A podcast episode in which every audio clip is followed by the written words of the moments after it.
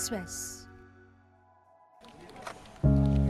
Thưa quý vị, khi làn sóng sa thải nhân sự ngành công nghệ trên thế giới vẫn chưa có dấu hiệu hạ nhiệt, nhân sự công nghệ Việt về nước tìm cơ hội khi mà em quay trở về Việt Nam ấy và em làm ra được một cái sản phẩm. Thì mới có thể giúp ích được cho rất là nhiều người bởi vì lúc đấy thị trường ở Việt Nam mình còn khá là mới và cũng đang rất là năng động. Có rất nhiều kiến thức và kinh nghiệm ở bên này có thể kiểu như là mang về Việt Nam để có thể kiểu cống hiến và kiểu xây dựng được nhiều cái công nghệ phát triển hơn ấy. Cảm giác như là mình là người Việt mình ở tại cái sân nhà của mình thì mình làm những chuyện nó dễ hơn là mình ở Silicon Valley khi mà mình chưa có gì cả.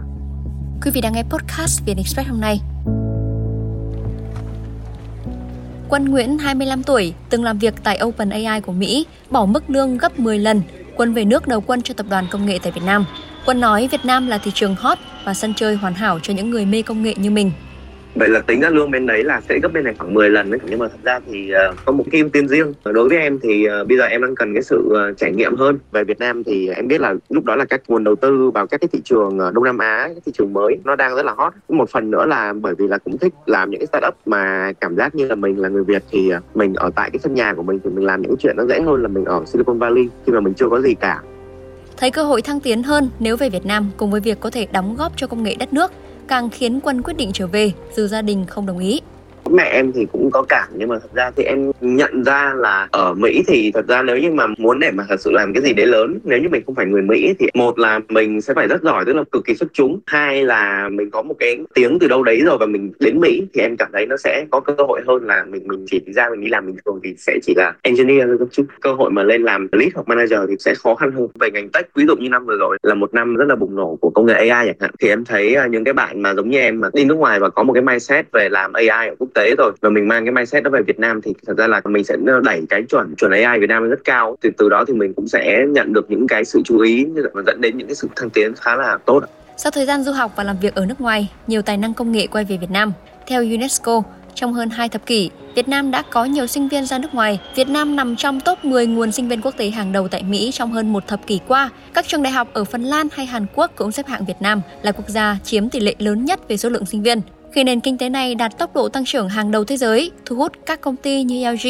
Alibaba, tình trạng chảy máu chất xám cũng đã giảm mạnh. Rất nhiều tài năng công nghệ đang trở về quê hương, thúc đẩy chuỗi cung ứng điện tử và nền kinh tế kỹ thuật số đang phát triển. Cơ hội cũng mở ra nhiều hơn với những nhân sự công nghệ khi ngày càng có nhiều doanh nghiệp công nghệ Việt gặt hái được nhiều thành công từ thị trường toàn cầu. Điển hình như năm 2023, không ít doanh nghiệp đã đạt được doanh thu triệu đô hay tỷ đô. Cụ thể, tập đoàn Viettel có doanh thu từ các thị trường nước ngoài đã tăng trưởng 20,5%, duy trì tốc độ tăng trưởng cao 7 năm liên tiếp, gấp 5 lần trung bình ngành trên thế giới. Một tập đoàn công nghệ khác của Việt Nam cũng thành công vang dội từ thị trường ở nước ngoài trong năm 2023 là FPT, với doanh thu đạt mốc hơn 1 tỷ đô la Mỹ từ xuất khẩu phần mềm. Ngoài ra, đợt layoff lớn của ngành công nghệ cũng thúc đẩy nhân sự Việt hồi hương. Theo Lê Thế Hiển, người sáng lập cộng đồng Việt Nam Tech Society, từng làm việc ở Amazon và Google, ước tính có khoảng 1.000 người Việt bị ảnh hưởng bởi làn sóng sa thải đầu tiên tại thung lũng Silicon. Anh Hữu Nguyễn, 30 tuổi, là kỹ sư công nghệ Meta tại Mỹ cho biết từng chứng kiến làn sóng nhân sự công nghệ Việt dần trở về Việt Nam ở cả Mỹ và Singapore sau làn sóng sa thải. Anh áng chừng con số này tới 90%. Anh nói Việt Nam là thị trường công nghệ mới, dễ phát triển hơn. Không ít bạn bè của mình giữ nhiều chức vụ cao khi trở về nước tại anh sống ở hai nơi, anh làm ở hai nơi, anh làm ở sinh á, thì người ta về nhiều hơn, ở mỹ thì ít hơn. Sinh thì cũng phải về gần 80 90 phần trăm hết rồi. Thì anh thấy là ở Việt Nam bây giờ thì cuộc sống cũng tốt, lương cũng cao, thì nhiều người cũng có cân nhắc, kiểu như là vì sao làm lương có vài chục ngàn ở nước ngoài, trong khi ở Việt Nam có phơi lương 100 triệu chẳng hạn, thì sao không về? Thì nghĩa là người mà đi về thì vẫn được đãi ngộ rất là tốt sẽ có mức sống rất là cao. Anh nghĩ ở Việt Nam nhiều cơ hội hơn, tại vì căn bản là mới hơn. Giả sử như mà những cái sản phẩm ở nước ngoài mình đều có thể mang về Việt Nam, nội địa hóa kiểu như là giao hàng hay là Uber đi chẳng hạn. Thì ở Việt Nam có giao hàng nhanh, cũng có mấy cái đặt xe giống như B Group chẳng hạn. Việt Nam thì có những cơ hội đó. Mà giả sử như mình làm bên này đi, thì mình có chỉ là nhân viên trong mấy công ty Uber đâu như vậy thôi. Còn giả sử như về Việt Nam thì có khi chức vụ cao hơn, làm ờ, manager hay là CTO rồi chẳng hạn nhiều điều kiện nhiều cơ hội để trở thành một người có tiếng nói cho công ty. Nhiều người bạn anh cũng chấp nhận về là bởi vì kiểu như sẽ được làm những cái vị trí lớn trong các ờ, công ty thì họ cũng thích. Ví dụ một trường hợp bạn cùng nhà với anh cũng là là nhân viên Carina thôi. Về Việt Nam bây giờ hiện tại đang làm CTO của một công ty blockchain và trước đó cũng là một CEO của công ty ờ, blockchain khác.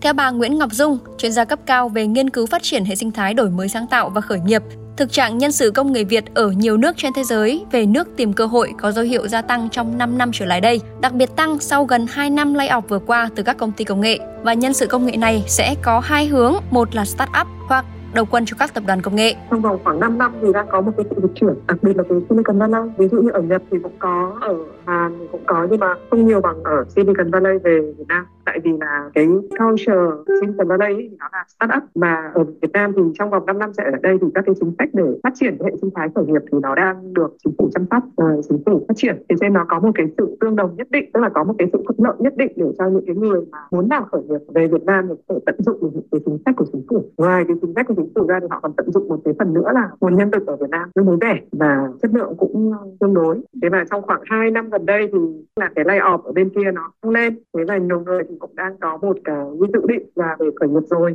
Thế nhưng mà họ chưa bị đẩy đến cái bước đường cùng, đến cái giọt nước tràn ly thì đến khi mà họ bị lay off thì họ coi như là làm cái giọt nước cuối cùng tràn ly. Hoặc là nếu như mà ở industry, ở khu vực tư nhân chẳng hạn, công nghiệp chẳng hạn, thì họ cũng là những cái người mà team leader, hoặc là họ sẽ đề xuất ra những cái hướng nghiên cứu mới hoàn toàn ví dụ như là ở bên Vin chẳng hạn, thì những người bạn giám đốc của Vin AI là ở Silicon Valley về, bạn là người thành lập ra cái Vin AI thế và bạn ấy mở ra một cái hướng nghiên cứu mới về AI cho Việt Nam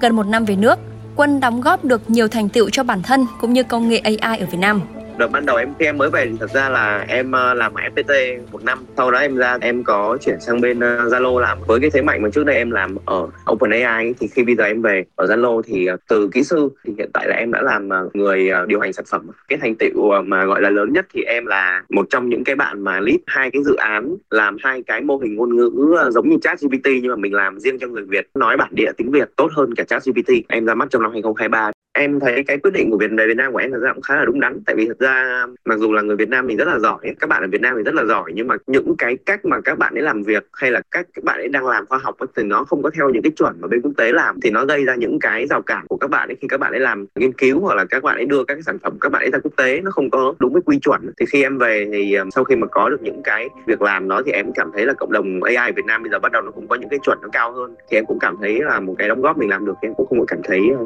quá hối hận về cái chuyện đó theo bà Ngọc Dung, nhân sự công nghệ Việt về nước là những đốm sáng cho ngành công nghệ Việt cũng như đem lại nhiều giá trị cho nước nhà nếu như mà nói về cái dòng nhân lực ở nước ngoài về có ảnh hưởng có cạnh tranh gì với cả cái dòng nhân lực ở trong nước không ấy thì phải nói rằng là không có. Họ ở một cái level cao hơn đặc biệt là trong lĩnh vực công nghệ và đặc biệt là công nghệ cao. Tại vì sao? Tại vì nói rõ rằng là những người mà đã học những ngành công nghệ ở nước ngoài ấy, thì thường là trình độ người ta cao hơn ở trong nước. Ví dụ như ở mỹ ở nhật ở hàn quốc mình đang nói đến cái lượng người như thế họ về và họ về thì họ gần như là những cái đốm xa nếu mà làm ở trong các cái viện nghiên cứu thì họ dẫn đầu trong các cái team leader ở trong những cái hướng nghiên cứu mới. Hoặc là nếu như mà ở industry ở khu vực tư nhân chẳng hạn công nghiệp chẳng hạn thì họ cũng là những cái người mà làm team leader hoặc là họ sẽ đề xuất ra những cái hướng nghiên cứu mới hoàn toàn. Thế còn nếu như mà ở startup thì các bạn ấy thường là founder và các bạn ấy là những người sẽ tạo ra công an việc làm bạn ấy tạo ra job bạn ấy tạo ra lập cái công ty bạn ấy tuyển những cái người mà đang ở trong Việt Nam vào làm cùng với họ theo một cái hướng nghiên cứu mới của họ. Ví dụ Tuấn Cao ở Genetica chẳng hạn thì bạn ấy về bạn ấy lập ra một cái startup cái Genetica đấy bạn phân tích về công nghệ gen AI trước đây ở Việt Nam chưa có. Thì công ty của bạn ấy cũng có khoảng bốn năm chục việc làm. Hoặc là ví dụ như bạn Hùng Trần ở Gót Ít có những lúc cao điểm của bạn ấy cũng hơn 100 người. Theo một nghiên cứu của Google, Temasek và Ben, Việt Nam được dự đoán chứng kiến sự gia tăng lớn nhất khu vực Đông Nam Á về quy mô kinh tế Internet vào năm 2025. Các giao dịch đầu tư mạo hiểm từ năm 2025 đến năm 2030 dự kiến tăng trưởng vượt bậc. Trước đó, thì trang Bloomberg cũng cho rằng Việt Nam đang trở thành trung tâm công nghệ mới của Đông Nam Á khi số lượng start-up và thương vụ đầu tư tăng mạnh. Theo báo cáo của KPMG International và HSBC Holding hồi tháng 7 năm 2022, số lượng công ty khởi nghiệp ở Việt Nam đã tăng gấp đôi kể từ đầu năm 2021 đến giữa năm 2022. Nhiều nhà đầu tư lớn của thế giới như Secure Capital, Warburg Pincus LLC và Alibaba đang rót vốn vào các startup hứa hẹn ở Việt Nam. Bà Ngọc Dung cho rằng điều quan trọng lúc này là phải làm sao để giữ chân được những nhân sự công nghệ này ở lại với Việt Nam để mà họ ở lại được ý, thì đầu tiên là những cái chính sách của mình nó phải tương thông tương ứng với cả những cái nơi mà họ đã từng làm việc họ đã từng sinh sống trước đây. Đấy là một trong những cái yếu tố quan trọng. Ví dụ họ ở nước ngoài rất nhiều người đặt câu hỏi là tại sao người việt ở nước ngoài giỏi thế thành công thế mà người việt ở trong nước lại không thành công được. Ví dụ như tại sao ngô bảo châu lại giành được giải phiêu ví dụ như tại sao đàm thanh sơn lại giành được rất nhiều các giải vật lý này nọ? Thế mà trong khi đó vẫn là những người việt đấy những người bạn của họ học cùng cấp hai cấp ba cùng họ ở trong nước nghiên cứu lại không thành công được như họ. Thế thì làm thế nào? Khi mà bọn chị nghiên cứu về chính sách ấy, thì bọn chị thấy là ở những cái chỗ mà họ thành công ấy, thì họ được cái quyền tự do tự do nghiên cứu họ được tự chủ để họ làm cái hướng nghiên cứu mà họ đam mê, họ cho là tích tức là họ được đề xuất ra một cái nghiên cứu mới. Họ bảo vệ được cái đấy, họ không bị những cái chính sách khác của nhà nước cản trở. Thế và họ được tự chủ là gì? Là ví dụ như họ làm nghiên cứu thì họ không phải bị những cái ràng buộc về các cái thủ tục hành chính, thanh quyết toán chứng từ mua nguyên vật liệu bị soi xét. Tại vì sao? Tại vì ở nước ngoài thì họ mặc định là cái việc nghiên cứu khoa học, tức là việc thử đúng và sai, thì có rất nhiều rủi ro. Có những người làm một nghìn cái thí nghiệm thì mới ra được cái bóng đèn như là Edison, hoặc là có những cái nghiên cứu họ phải làm vài trăm cái thí nghiệm, vài chục cái thí nghiệm thì họ mới ra được kết quả. Thế thì cái phần mà kinh phí cho họ nghiên cứu là thất bại đấy thì ở nước ngoài người ta chấp nhận cái việc là mua nguyên vật liệu về nghiên cứu thất bại, thì phải mua lần tiếp theo. Nhưng ở Việt Nam thì khi đã làm một cái đề tài nghiên cứu thì anh phải cam kết ở trong cái mục đăng ký đề cương ấy là anh phải có kết quả sản phẩm và anh không được đề vào đấy là thất bại thế thì làm sao mà họ làm được thí nghiệm đến 100 lần, đến 50 lần hoặc là đến 3 lần chẳng hạn như thế thì thế cho nên là cái việc đấy sẽ làm cho những người làm thiếu người ta sẽ thụt lãi người ta không thấy là như là ở cái môi trường người ta đang làm ở bên ngoài thì người ta sẽ quay về cái chỗ người ta thuận lợi để người ta làm tiếp cái việc đam mê của người ta thôi Thông tin vừa rồi cũng đã khép lại chương trình hôm nay. Xin chào và hẹn gặp lại.